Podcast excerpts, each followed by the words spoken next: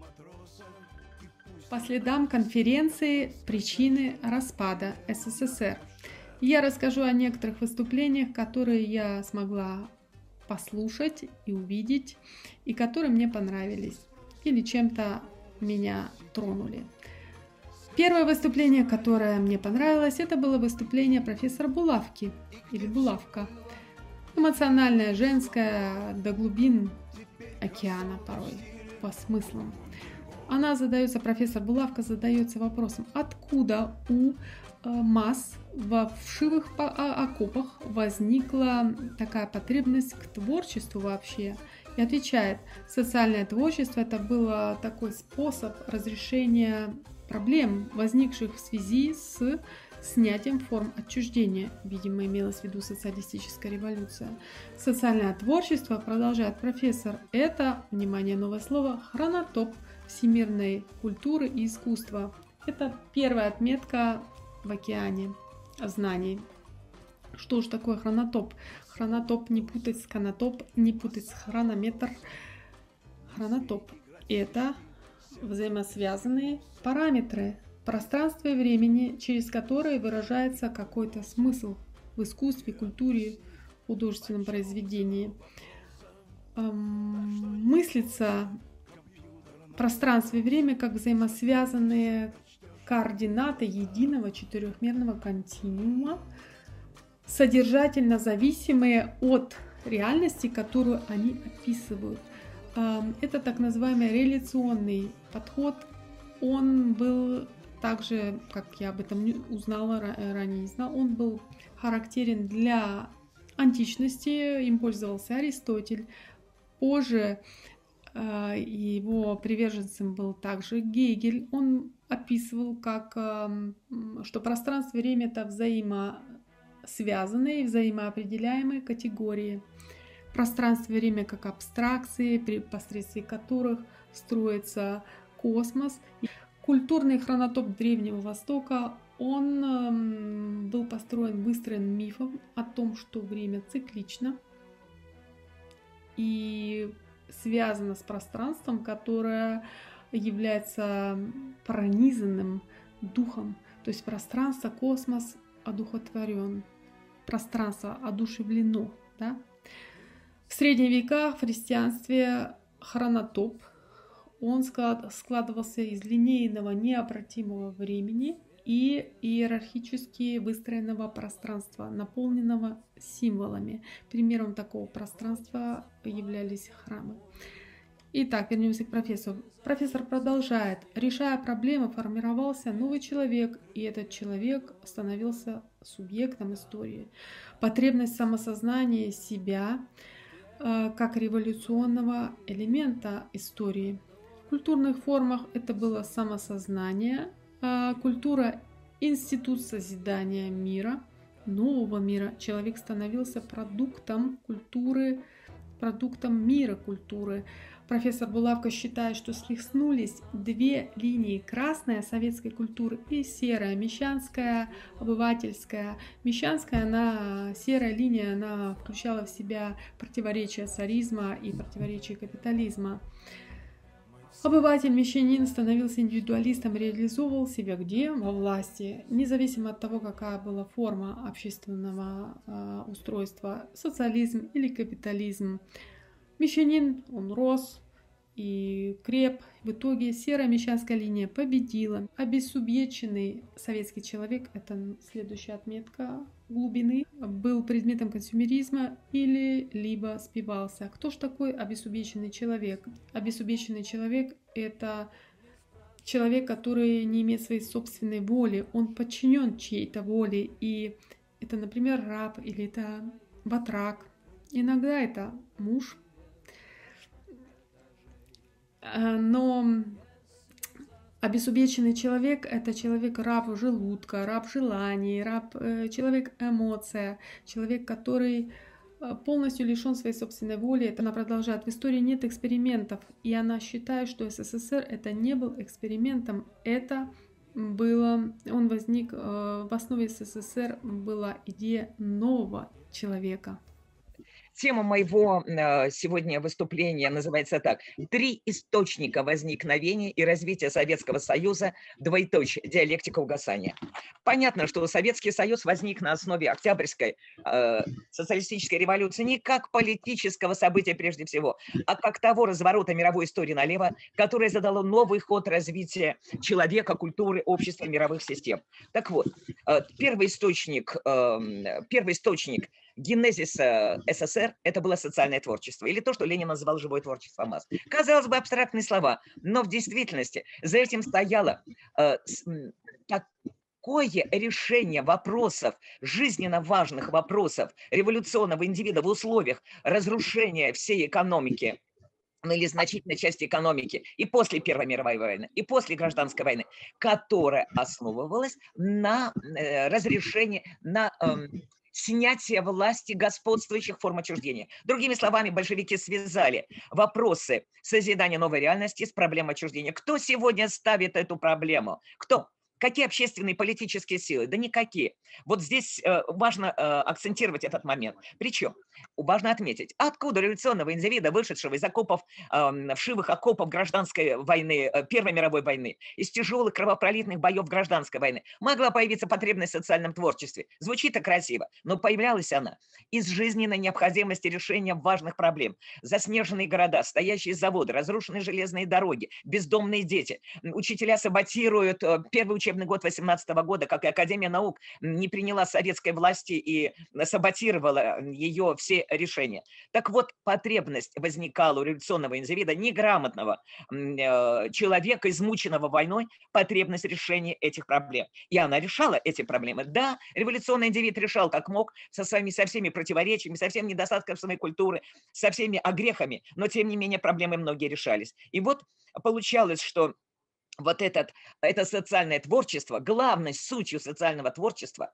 э, связанного с разрешением жизненных проблем на основе снятия отчужд... власти отчуждения, появлялась новая общественные отношения. То общественное отношение, которое отвечало интересам общества, человеку труда, культуре и так далее. При этом надо сказать, что социальное творчество становило участие в социальном творчестве и проявление себя человека задавало новые, новое измерение человека не деньгами, не национальностью, не религией, а, возне, а тем, насколько человек мог талантливо решить и эффективно решить трудные нерешаемые проблемы. Кстати, это социальное творчество и стало основой интернационализма. И еще важно, хронотопом социального творчества была всемирная история, а, всемирная история и всемирная культура. Вот почему советская культура стала формой всемирной культуры. Они, э, э, революционный индивид мыслил деревню как мир, а мир как свою деревню, решая эти проблемы мира как свои собственные.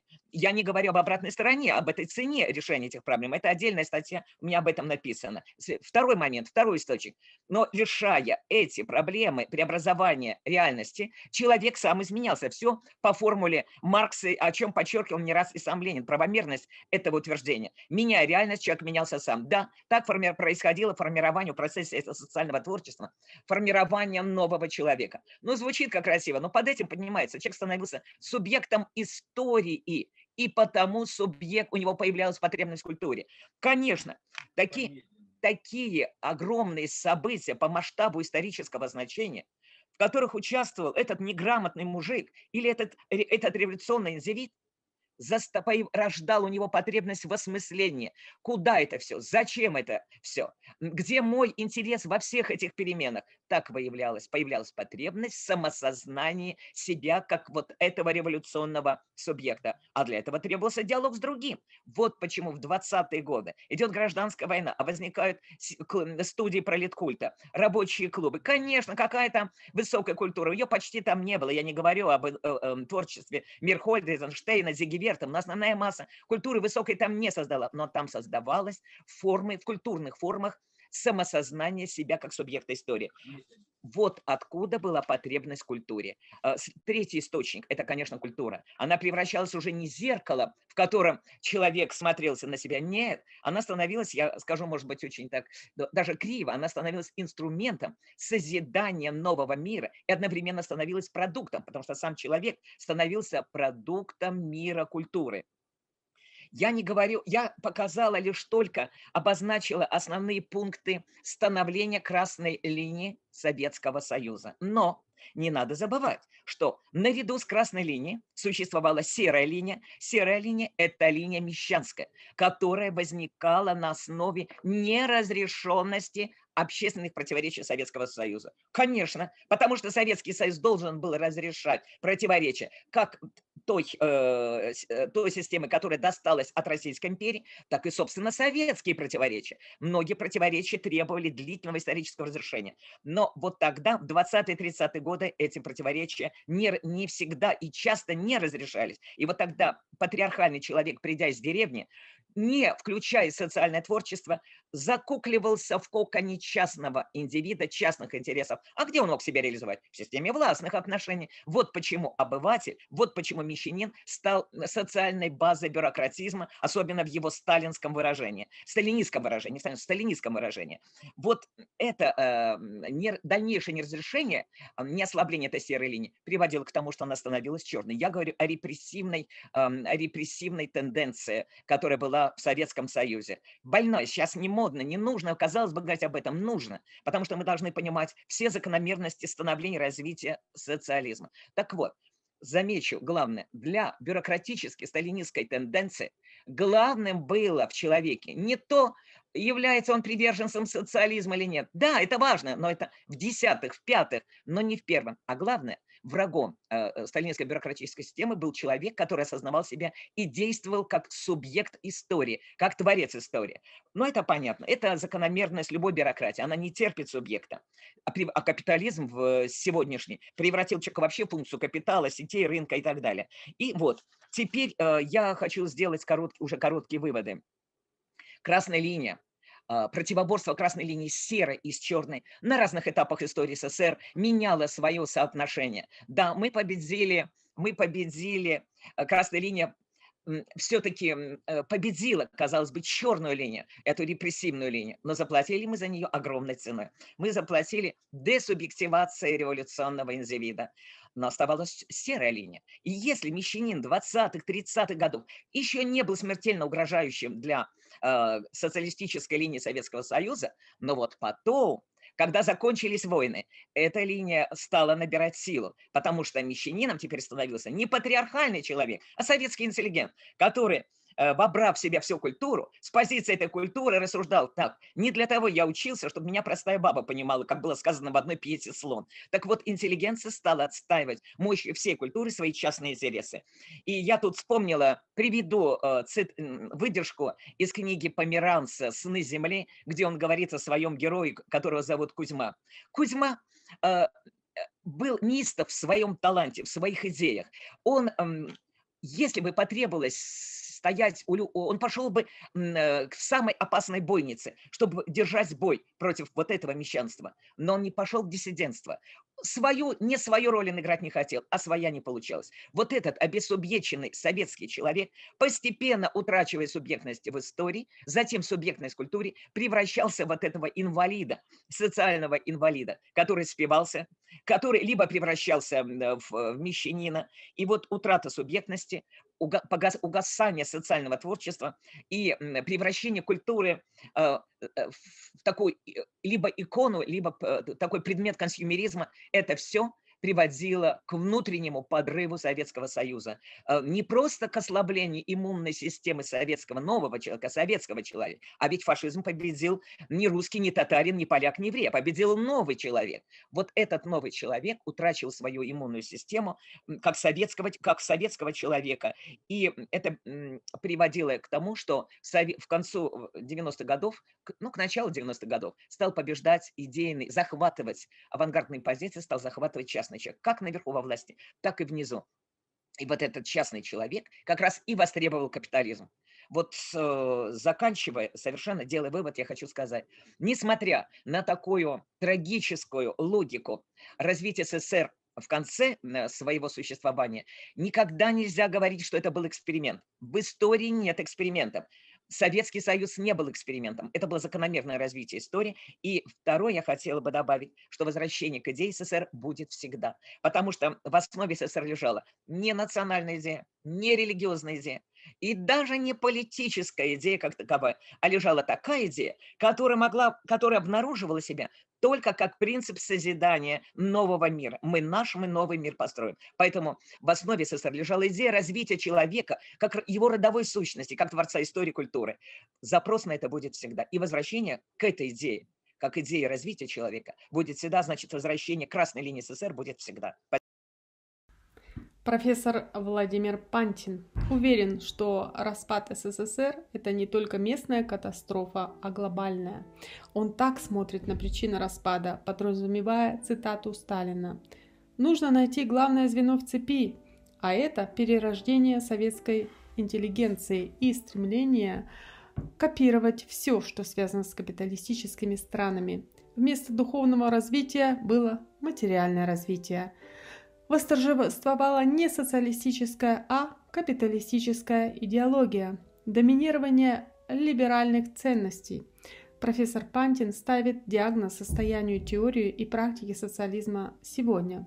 Он говорит, сегодня свобода и демократия нуждаются в переоценке со стороны социалистической теории. Сейчас левые силы подчинены либеральной теории – Самостоятельность левых сил отсутствует. Ключевое звено было в идеологии и теории. Отсутствие масштабных проектов, рост национализма. Главное в падении СССР – это перерождение советской элиты. После падения СССР профессор Пантин уверен, что исчезла глобальная альтернатива капитализму, глобальному капитализму. Идет глобальная деиндустриализация – финансовая спекуляция, заинтересованность в цветных революциях, бесконечные беспрерывные войны, господство якобы левой либеральной идеологии, глобальная деградация культуры и образования, гражданская война, Великая Отечественная война, Холодная война. Опыт СССР крайне важен для нас. Урок – Нельзя дружить с финансовым капиталом ни при каких обстоятельствах. И цель сейчас – формирование самостоятельных левых сил, которые хотят отмежеваться. Следующее выступление, которое мне было интересно прослушать, это было выступление профессора Колганова. Он вначале упомянул достижения Советского Союза, такие как атомный проект и перевод радиоэлектроники в полупроводник. Также отметил то, что эм, это вызвало, то есть эти проекты вызвали огромный потенциал для создания карьеры. Но для бюрократии в Советском Союзе произошла латентная смена социалистических производственных отношений сначала в теневой экономике. Также наблюдалось центробежное движение республик. Он говорил о том, что нет доказательств возможности развития социализма из индивидуальных интересов. При этом классики не отрицали переходных, товарных отношений. По мнению профессора Колганова, НЭП ни в чем не виновен, он был естественным. Нелогично связывать отрицательное отношение к НЭПу и тезис о предательстве номенклатуры. Профессор упирает на реальные процессы скрытой приватизации при СССР под вывеской кооперативов. Они перекачивали ресурсы на свободный рынок, средства использовались потом легально. Это так называемая латентная приватизация. Я задала ему вопрос в чате. Кооперативы ведь появились при Горбачеве, и вообще это была не причина, а симптом болезни, болезни СССР. Вопрос в поисках причины, почему появилась такая возможность, почему номенклатуре захотелось себя реализовать не через достижения для народа, а для своего личного буржуазного кармана. Профессор со мной согласился. Василий Тадукис. Тезисы в защиту советской политэкономии. Он задается вопросом, как наша экономическая наука советская, смогла найти решение сложных вопросов, но при этом КПСС почему не смог модернизировать свой устаревший, тусклый, скучный облик, для того, чтобы сбалансировать экономику и политику. Василий Тадукив вспоминает превосходство советской социальной системы. Он отмечает практические преимущества социализма перед капитализмом, говорит также про кризисы, что они бывали в феодализме, при капитализме они вообще цикличны, а при социализме кризисов нет. Далее профессор Давид Эпштейн. Он сделал замечание о том, что Крыштановская чехвостит кооперативы, но там ведь всего работало только 2% населения и средняя заработная плата у работников кооператива не превышала среднюю заработную плату по стране. Также профессор Эпштейн считает еще не доказанным то, что при социализме должно идти угасание рыночных отношений. Ему поддакивает профессор Воейков и говорит, что социализм не может не быть рыночным. Профессор Колганов – Переходный период равно товарное отношение. Массовое возрождение товарного производства приводит к капитализму, что доказано историческими событиями. Профессор Михаил Воейков. Внимание, профессор очень умен и опасен. Его речь. Несмотря на 1917 год, буржуазно-демократическая революция, феодализм сохранился до сих пор как так как отношение к начальнику остается как отцу родному. Если бы не было мобилизационной экономики в 20-е годы, то не выиграли бы войну, элиты захотели переродиться и передавать свои привилегии по наследству сейчас, так как советский строй был не социалистический, вовсе не социалистический, по его мнению, а буржуазный, и в конце концов произошло то, что должно было произойти. Феодальная страна ведь не может сразу перескочить в социализм по Марсу, только через капитализм. Буржуазность достигла своего предела и привела к тому, что советский народ лег под силу феодалов в России, таких как Ельцин, который ничего не читал из марксизма. Троцкий еще в 30-х годах предсказал развал Советского Союза. Профессор Николай Алексеевич Косолапов. Очень интересное выступление. Он говорил о том, что через 25 лет после того, как все шло замечательно, вдруг все рухнуло. Он абсолютно не разделяет концепцию краха СССР и говорит о том, что крах СССР – это карательное определение а на самом деле речь идет о прекращении существования СССР. Юридический термин именно прекращение существования. СССР был создан как политико-идеологическая машина Компартии, и после устранения партии от власти устранена шестая э, статья Конституции и прекратился сам СССР. Партия стала просто общественной организацией. Естественно, что те, кто основал, могли и расформировать. Прекращение СССР проходило высшими силами, господствующими тогда в СССР, институциональными силами и личными в том числе.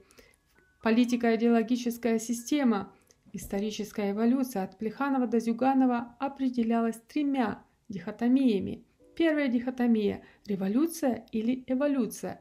Ставка на революцию или эволюцию. Раздел на большевиков и меньшевиков одновременно. Раздел в свое время коммунистического и социал-демократического движения. Дихотомия вторая – мировая революция или социалистическое государство. Ленин был против создания СССР, по словам профессора, профессора Косолапова. По словам его профессора Косолапова, Ленин писал, до меня доходят слухи о создании какого-то союза социалистических советских республик. По-моему, это вредная идея. Якобы в записке от 30 декабря 1922 года в Москве. Дихотомия вторая. Государственнический подход. Победил государственнический подход, но гос органы против госбезопасности. Третья дихотомия – рынок или централизованный план. Голый рынок – плохо, голый план – тоже плохо. Вся история падения СССР вытекает из третьей дихотомии. Вся предыстория перестройки вытекла из третьей дихотомии. Сегодня мы знаем, что не можем управлять миллионами показателей в реальном времени. Какие-то элементы должны были отданы на откуп саморегуляции. Сегодня это стало понятно, но разногласия остались. Но Это остается. Разногласия между коммунистами и социал-демократами Андропов в 1983 году в статье заметил «Мы плохо знаем общество, в котором мы живем». Это был первый звонок. Прекращение СССР не было взрывным и одномоментным, таким, например, как самодержавие. Это был процесс. Что было сделано за изменение шестой статьи Конституции в Верховном Совете и в ЦК голосовали коммунисты. Сама КПСС себя устранила. Если партия, союзообразующий стержень, ушла, то не стало и союза. В 1991 году и что же сделали коммунисты? 19-миллионная армия коммунистов никак не препятствовала, они ничего не сделали. Были выступления, было несогласие, но ничего сделано не было. Комитет госбезопасности создан, создал еще в 1989 году социал-демократ либеральную партию. Группа по конвергенции работала по указанию Андропова. Рыжков вел идеологию, Горбачев отвечал за политику. По конвергенции еще в 1983 году это был осознанный процесс реформации советского общества. В политике есть решения, есть цена за них. По мнению профессора Косолапова, предполагалось, что двухпартийная система из Компартии и Либеральной партии должна была вести дальше причины падения СССР. Первая причина Научный коммунизм был вовсе не научным в начале. Общественные науки начали развиваться только после Второй мировой войны. Наука обществоведения отставала от мировой научной мысли. Обществове... Общественное сознание все больше оставало от науки. Самонадеянность и гордыня не рассматривался опыт других стран – других социалистических стран были первыми в революции, мы, были, мы построили первыми социалистическое государство, но не видели опыта других стран. Китай при этом сыграл деструктивную роль, неспособность выстроить глобальный союз с левыми, пока Запад объединялся в шестерку и восьмерку, левые силы расходились все дальше и дальше. Теневая экономика играла со особую роль. Ежегодно принималось огромное количество решений в Совмином постановлении против ЦК. Номенклатура искала защиты от центрального планирования еще в 70-х годах. Появление отечественного родного коммуни... капитализма, рожденного у нас, на своей земле, на социалистической почве, вероятно, от АБХСС. Самораспад СССР или закономерности всемирного развития идея мы вершим практические дела, потом думаем, а как же надо. Европе Ватикан всегда диктовал, как надо, и шли дела. Ватикан давал сначала идею, потом шли дела. То же было у нас. Сначала идея, потом дела. Наша революция вызвала множество социалистических стран к жизни, новую историю. Будущее социализма по, по видение профессора Косолапова, что первичная идея или практика. Если практика, то это процесс, который нуждается в поддержании. Если подпитка прекращается, то все заканчивается. Будущее социализма не отрицает другие религии, идеологии. Отрицание либерализма – это чушь.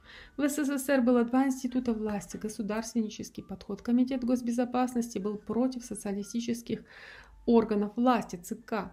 Почему КГБ перетянул канал? Он должен был обеспечить продолжение существования государства. Комитет готовил перестройку. Берия упомянул этот, первый, этот термин первым. Доказательство того, что КГБ перехватил инициативу в развале СССР то, что именно их представители занимают ключевые посты сегодня. Было несколько проектов перестройки. Перестройка по партийному, по Черненко, это нельзя критиковать. Перестройка по КГБшному под Андропову. Будем делать, что работает. Перестройка по-брежневски.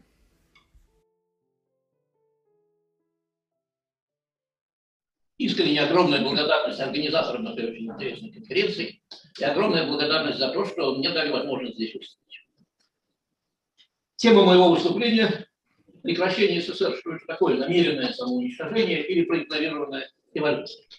И начать мне хочется с вот такого вот парадокса.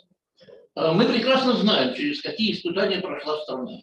Революция, гражданская война, разруха, жесткие формы индустриализации и коллективизации, голод на значительной части территории страны, Великое Отечественное, послевоенное восстановление. Вот через все эти тяжелейшие испытания, которые мало кому выпадали, наверное, в истории, страна прошла. С конца 50-х годов начинается в крупных городах массовое жилищное строительство, с середины 60-х годов страна начинает жить все более и более достойно во всех отношениях, я имею в виду, кто люди, что у них есть, на какие жизненные перспективы они рассчитывают. Вроде все пошло хорошо. Наконец, после всех этих испытаний. И через 25 лет после того, как это все пошло хорошо, страны нет. Почему? Как объяснить вот этот поворот? Сработал закон возвышения потребностей, что тому, у кого больше есть, больше и хочется, и большего разнообразия хочется. Наверное, да, наверное, сработал. Причем на всех уровнях, от уровня человека с улицы и до уровня самого, самой высокой номенклатуры, которая была тогда в Советском Союзе. Но мне кажется, что сработали и более важная причина, которую я постараюсь увидеть. Я построил свой доклад не с претензией на какую-то высокую теорию, спасибо Боже. Это скорее просто по жанру и по методологии стратегический политический анализ. И э, мне хочется с самого начала ясно сказать, что я абсолютно не разделяю концепции краха Советского Союза. Мне кажется, реальное, реальное событие, реальный ход истории здесь существенно иной. Поэтому я пользуюсь э, фразой прекращения СССР. Она юридически корректна, именно так называлась и называется во всех документах того времени. Э, то явление, которое положило конец Советскому Союзу, оно корректно, как мне кажется, и по сути, по сути политической, и по сути научной. Советский Союз не был просто еще одним государством. Советский Союз был создан в свое время Российской коммунистической партией, партией большевиков, как инструмент построения социализма. То есть это была политика-идеологическая машина, политика-идеологическая система, симбиоз политики и идеологии. Да, Союз был оформлен как государство, оформлен как федерация четырех изначальных республик. То, что потом этих республик стало 15, принципиально ничего не меняет потому что сохранялась прежняя политико-идеологическая структура. Но вот это оформление послужило юридическим основанием для прекращения Союза в 1991 году. Потому что после того, как партия была отстранена от власти, после того, как была изменена статья 6 Конституции тогдашней Советского Союза, партия стала просто общественной организацией. Естественно, те, кто основали какую-то корпорацию, в данном случае Советский Союз, имели полное юридическое, моральное и какое угодно другое право эту корпорацию как-то трансформировать, в том числе и прекратить. Что означало это прекращение, я скажу потом под конец своего выступления. Что означало, на мой взгляд. Доказательством того, что прекращение Советского Союза это э, было осуществлено силами господствовавшими в Советском Союзе, что очень важно. Не внешними какими-то врагами, не внутренними врагами, а прекращение Советского Союза на всех этапах осуществлялось высшими силами господствующими в Советском Союзе. И в институциональном смысле, то есть теми партийными, государственными, и в сугубо э, смысле, то есть теми людьми, которые занимают этим постом. Ну и, наконец, на мой взгляд, очень важно то, что на сегодня есть вторая политико-идеологическая система такого же рода, которая пока продолжает успешно эволюционировать. Я имею в виду Потому что пока принцип там остается прежним. Если говорить об эволюции идей и практики социализма в нашей стране, то условно от Плеханова до Зюганова, эта эволюция определялась тремя основными дихотомиями. Дихотомия первая, в порядке их исторической последовательности. Революция или эволюция. То есть ставка на революцию или ставка на эволюционное развитие капитализма. Это дихотомия, которая разделила в свое время РСДРП на меньшевиков и большевиков, а практически одновременно разделила коммунистическое движение и социал-демократическое движение что крайне негативно сказалось на позиции, на глобальных позициях левых сил в мире вообще и к концу 20 века, в частности, 20 века вторая. Мировая революция или социалистическое государство. Эта дискуссия в Советском Союзе достаточно быстро была решена пользу социалистического государства. Мне приходилось на одной из наших конференций говорить, что Ленин был против образования Советского Союза. Ленинская записка 30 декабря 22 года, в то утро, когда принималось в Москве решение о создании Советского Союза, она звучала так. До меня доходят слухи о создании такого-то союза социалистических советских республик. С маленькой буквы все слова и в такой последовательности. По-моему, это вредная идея. Эта мысль была повторена неоднократно и в других местах. Я просто констатирую этот интересный момент что государственнический подход побеждал в то время, и после 1943 года, после роста коммунитарно, государство стал, государственнический подход стал однозначно господствующим в истории Советского Союза и практике Советского Союза. Ну и третье – это планирование или рынок. Централизованный план или свободный рынок, который будет все регулировать. Спор, который не прекращается до сих пор, хотя, в общем, давно понятно, что нужно сочетание того и другого. Потому что голый рынок – это плохо, и мы прекрасно понимаем, к чему он ведет. Но и голый централизованный план мы тоже, по крайней мере, люди старшего поколения, жили с этим планом и тоже понимаем, к чему он ведет. А, вот вся предыстория перестройки, Э, вся предыстория того, что привело к прекращению Советского Союза, она вытекла из вот этой последней третьей декатомии. План или работа. Э, в общем-то, на разных этапах жизнь показывала, что поскольку мы не можем гарантировать планирование всего и вся, а сегодня, с сегодняшних научных представлений мы уже точно знаем, что невозможно управлять системой с миллионами показателей, с миллионами параметров, с миллионами точек дефлокации в реальном времени, воздействуя на каждую точку, что здесь какие-то элементы должны э, отдаваться на уровень э, саморегуляции, самодвижения. Сегодня это уже понятно. Но сам по себе спор продолжает идеологически жить. Почему? Потому что это сохраняющееся разногласие между социал-демократами и коммунистами. Ряд фактологических замечаний, которые существенны для сегодняшнего, э, сегодняшней конференции выступления. Первое. Андропов в его знаменитой статье 83 года заметил, что мы плохо знаем общество, в котором живем. Ну, с этими словами можно было только согласиться в то время, да и сегодня можно согласиться. Мы сегодня плохо знаем общество, в котором живем. Но давайте заметим, кто их сказал. Их сказал генеральный секретарь партии, то есть руководящий и управляющий силы советского общества. Ранее до этого многолетний председатель КГБ, секретарь, в том числе секретарь по идеологии Центрального комитета, член Политбюро ЦК, и просто человек с огромным жизненным и политическим опытом. Значит, вот чего же мы не понимали и откуда понадобилось это замечание? Второе логическое замечание, что прекращение СССР социалистического содружества не было взрывным одномоментным процессом, примерно таким, как в результате взрывного процесса на протяжении одного года, а фактически даже меньше, прекратили существование и самодержавие в России, и потом временное буржуазное правительство, и произошла Октябрьская революция. Вот там был взрывной процесс. А прекращение СССР – это процесс, который даже в заключительной стадии, кульминационной стадии, растянулся на несколько лет. И на протяжении этих лет, если говорить о перестройке в целом, игра без правил в верхах пошла с Киргизского пленума 1987 года, до конца Советского Союза оставалось пять лет. За пять лет можно было что-то сделать, если было желание и способность что-то сделать. Что было реально сделано в этом плане? Не так много. Да, августа 1991 года фактически предельно много. За изменение статьи 6 Конституции и в Верховном Совете, и на съезде народных депутатов, и в Верховном, Совете Союзных Республик голосовали составы этих органов, в которых минимум 74% делегатов были членами КПСС. Иными словами, КПСС сама проголосовала за отстранение себя от власти. Или она не понимала, за что она голосует. Честно говоря, я не могу доверять. Или, в общем, это отвечает достаточно большому количеству интересов. Э, команда перестройщиков, которая начинала работу с 83 года, я скажу немножко ниже, как это было и почему, как единое целое перестало существовать в 90-х годах. Курс на обновление Союза продолжался, и было понятно, что если партия как союзообразующий стержень ушла от власти, уведена от власти, то прежний союз сохраниться не может. Какой он будет вопрос? Там было много вариантов. Будет он вообще тоже вопрос. Но сам по себе факт, что союз должен был измениться, это было совершенно нет сомнений. Еще один момент.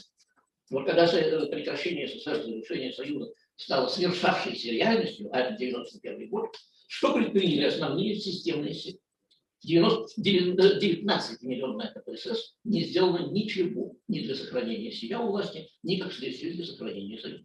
Выступления были, да, несогласие было, да, критика Горбачева была, но реальных действий, политических, таких и иных, не было ни одного. Комитет госбезопасности, организация, которая сыграла решающую роль том, как повернулись события, на мой взгляд, решающая. Комитет госбезопасности готовился к гипотетическому будущему Союзу. И об этом говорит тот факт, что в 1989 году, в самом конце была создана либеральная демократическая партия Советского Союза. Николай Алексеевич, у вас две минуты. Ой, как плохо. Ну так вот, непосредственная подготовка всего этого перестройки была начата по инициативе Андропова с его приходом на пост секретаря ЦК по идеологии. Была создана группа по подготовке перестройки. Экономической частью этой группы руководил Рыжков Николай Иванович по поручению Андропова. Политической частью руководил Горбачев по поручению тоже Андропова. Работа велась в строго секретном режиме. Обсуждались такие темы, как подготовка к переходу рынку, создание частной э, собственности, раскрепощение цен и частного сектора, акционирование, ну и так далее. То есть все то, что было связано с собственностью. Я повторяю, это 83 год. Группа... Я даю Ну, спасибо. Э, Группа была создана через две недели после смерти Леонида Ильича Брежнева. и после фактического прихода э, избрания Андропова на пост генерального секретаря КПСС. То есть это не импровизация Горбачева, это не набор каких-то ошибок Горбачева. Ошибки вообще существуют только в таблице умножения. Вот там вы сказали 2 же 2, 30, это ошибка. Ошибки могут быть там, где заведомо известен верный вариант. В политике есть принимаемые решения и есть цена, которую вы за них платите. И есть потом, спустя время, сопоставление уплоченной цены, материальной, человеческой, любой другой, и того результата, который вы получили. Так вот, это был осознанный, намеренный процесс глубокой реформации и советского общества, и партийной системы, потому что мыслилась двухпартийная система КПСС и либерально-демократическая партия рядом с КПСС. И, соответственно, возможность перелива парламентского и более активная реальная роль парламента, реального парламента в будущем Советском Союзе. Вот подход, который в то время существовал, вот чего искали. Ну, получилось что-то другое, хорошо. Назову несколько наиболее серьезных, на мой взгляд, сфер, которые сыграли, процессы которых сыграли деструктивную роль в том, что привело в итоге к прекращению СССР. Первое и основное. Декларативно-научная советская идеология, марксистская идеология никак не была научной ни по объективным, ни по субъективным причинам. Развитие наук об обществе и человеке всерьез пошло уже после Первой мировой войны. То есть э, спустя значительное время после Маркса и Энгельса и спустя определенное время уже даже после Ленина. Реальный рывок в общественных науках произошел после Второй мировой войны. Все это в Советском Союзе трактовалось как происки буржуазной идеологии, все это лежало в спецхранах, все это специалистам было известно, конечно, но не всем специалистам. И в общем и целом это означало, что общественное сознание советского общества, в том числе общественное сознание членов партии, в том числе общественное сознание членов номенклатуры, в целом все больше отставало от мирового когнитивного процесса, в том числе от когнитивного процесса даже социалистических. Это первое. Второе, что это главное. Самонадеянное отношение к реальному опыту и мнению городских партий. Да, мы первыми сделали революцию, да, мы первыми построили то государство, которое построили, да, мы добились тех достижений, которые были, никто с этим совсем не спорит. Но дальше лидерство КПСС и лидерство Советского Союза стало проседать. Огромной ошибкой было то, что опыт других стран не осмысливался теоретически, что в нем чаще всего видели или ревизионизм, или какую-то угрозу, или ничем не оправданную самостоятельность. Скачут наперед бачки там, куда куда скакать не положено. Сокрушительное воздействие оказал конфликт с Компартией Китая и с Китаем. Потому что если две марксистско-ленинские партии, как они себя называли, в общем, правильно называли, обвиняют друг друга, ожесточенно обвиняют в ревизионизме и других идеологических грехах, то неволе у людей возникает вопрос, может быть, одна из этих партий не права. А какая именно? А может быть, обе не правы? И пошел процесс критического, весьма критического переосмысления всего того, всего того, что происходило тогда. Я не говорю в этом контексте о пражской весне. Ей была посвящена отдельная конференция здесь, в Плеханово. Но, в общем, понятно, какое влияние оказала и она. Недооценивался опыт Компартии не социалистических стран. И самое главное, в итоге того, что проявилась неспособность выстроить конструктивное взаимодействие с мировой социал-демократией, был упущен шанс на глобальный союз верующих. На рубеже 80-х годов мог сложиться такой глобальный союз реформирующиеся КПСС и партии стран Содружества, реформирующиеся Компартия Китая и Китай и социалистический интернационал. Это было бы достаточно внушительное объединение левых сил, которое могло бы многое диктовать. И вот в период, когда Запад, консервативный Запад объединялся шестерку, семерку, Международный консервативный союз и так далее, левые силы в глобальном масштабе расходились все дальше и дальше. Перерождении номенклатуры здесь уже говорилось, я целиком полностью согласен с тем, что говорил товарищ Шевченко. Я напомню, что писали об этом и во времена перестройки. Особую роль сыграла теневая экономика. Причем теневая экономика я никак не отождествляю ее только с теневиками традиционными, с цеховиками, которые шили джинсы где-нибудь там в подвалах полупорта. Теневая экономика была непременной составной частью экономики официальной, государственной, и позволяла, позволяла выправлять все косяки официального планирования. Это один аспект теневой экономики, очень важный. Другой аспект. Ежегодно принималось огромное количество совместных постановлений ЦК КПСС, Совмина и Верху Президиума Верховного Совета. Они принимались на сумму, сопоставимую с размерами годового бюджета Советского Союза. И возникала проблема, а что выполнять? Годовой бюджет, который утвержден как закон, или постановление вот этой вот тройки. И если вы не выполняли постановление ЦК, то вам грозило партийное взыскание, а если вы не выполняли государственный план, то вам бы грозило административное взыскание или преследование по линиям БХС. И хозяйственная номенклатура оказывалась в необходимости, в неизбежности искать пути защиты от советского социалистического планирования и от советского социалистического государства. И хуже всего, что вот такая теневая экономика, такие процессы в ней потянула за собой теневый арбитраж, теневую политику и еще хуже всего теневые неформальные дискуссии разобщенных между собой секторах номенклатуры. Я еще в середине 70-х годов, говорю просто по личному опыту, был участником и свидетелем дискуссий вот таких, такого рода теневых, если можно так выразиться, политических и общественно-политических дискуссий, в которых ставился вопрос вначале о снижении роли КПСС в принятии хозяйственных решений, а потом совершенно откровенно и в том, чтобы отстранить партию от принятия таких решений, отделить партию от государства. Это середина 70-х годов. И я это слушал на портфеле хозяйственных активов во многих республиках и во многих областях тогдашнего Советского Союза. Одним из следствий этих процессов стало появление отечественного антикоммунизма. Вот это потрясающее совершенно явление.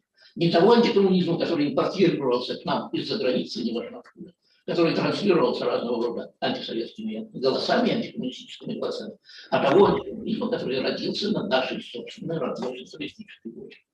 По-видимому, он родился среди первоначально среди клиентуры э, ОБХСС, которая отбыла определенный срок места заключения и, естественно, не испытывала особенно особых симпатий к той системе, которую сюда отправила, но позднее он распространился и на другие социальные слои, включая очень многие слои тогдашних номенклатур. Заканчиваю. Здесь нет уже выводов и обобщений. Видит ли в прекращении Советского Союза только распад, самоуничтожение, или здесь проявились закономерности мирового развития, пока плохо исследованные и описанные? На мой взгляд, второе. Здесь четко сработали закономерности, которые однажды уже наблюдались в европейской истории.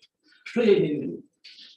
На большом историческом отрезке процесс духовного начала и практического начала носит циклический характер.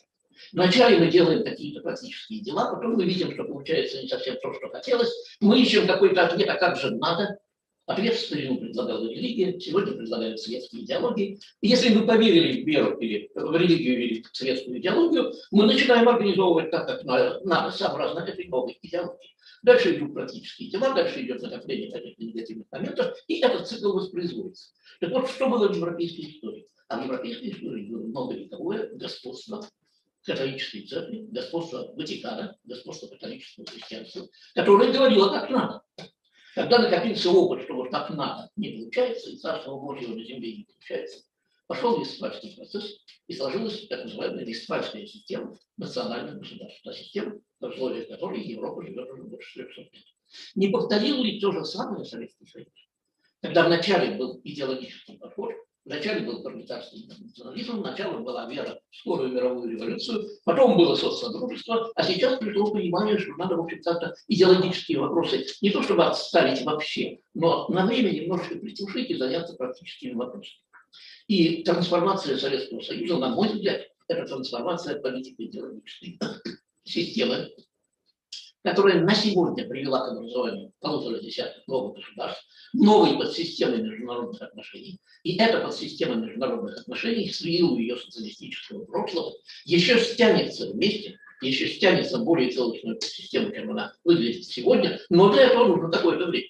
Для этого нужно пройти детские болезни. Если раньше я не говорил о детской болезни, то сегодня мы говорим о детских болезнях вот такой вот государственной самостоятельности, тем более в условиях глобального мира. Ну и несколько соображений возможных уроков для будущего социализма. Что такое социализм? Духовная система, непорочная вера или практическая организация жизни на определенных принципах. Ясно, что первое и второе взаимосвязаны. Но вот что доминирует, что доминирует период, это определено историческим отрезке в жизни страны и в жизни мира. Если социализм начало прежде всего практическое, то это процесс, это форма деятельности и развития а не какое-то здание, которое можно построить один раз, успокоиться и спокойно в нем существовать. Процесс, любой процесс нуждается в подпитке, нуждается в поддержании. Если подпитка и поддержание прекращается, наступает энтропия, наступает распад, процесс. Что и произошло в Советском Союзе. Потому что мы воспринимали социализм, что это не, некое здание, которое мы построили. Мы построили, дали какое-то название, реальный социализм, есть социализм. Надо же не останавливаться на месте. Нужна новая дефиниция социализма, которая отражала бы сложные реалии нынешнего мира и опиралась бы на представления современной науки, на те представления, которые возникли на достижений последнего полувека. Ну и последнее. Будущий Николай социализм- Алексеевич, у вас ровно минута. Я заканчиваю. Будущий Да, социализм очень хотелось бы, да. не будет отрицать, не уступила свое время Татьяна Ивановна, поэтому я позволил себе такую вывод. Я все понимаю, но тем не менее, одна минута у вас. Да, будущий социализм не отрицает другие идеологии и религии, но интегрирует в себя их ценности и их общество. И сегодняшнее поношение либерализма в России, мне кажется, глупость и преграда на пути будущего социализма. Оно отбрасывает во времена нас не только до социалистические, но до либеральные. А это времена позднего средневекового мракобесия. Спасибо.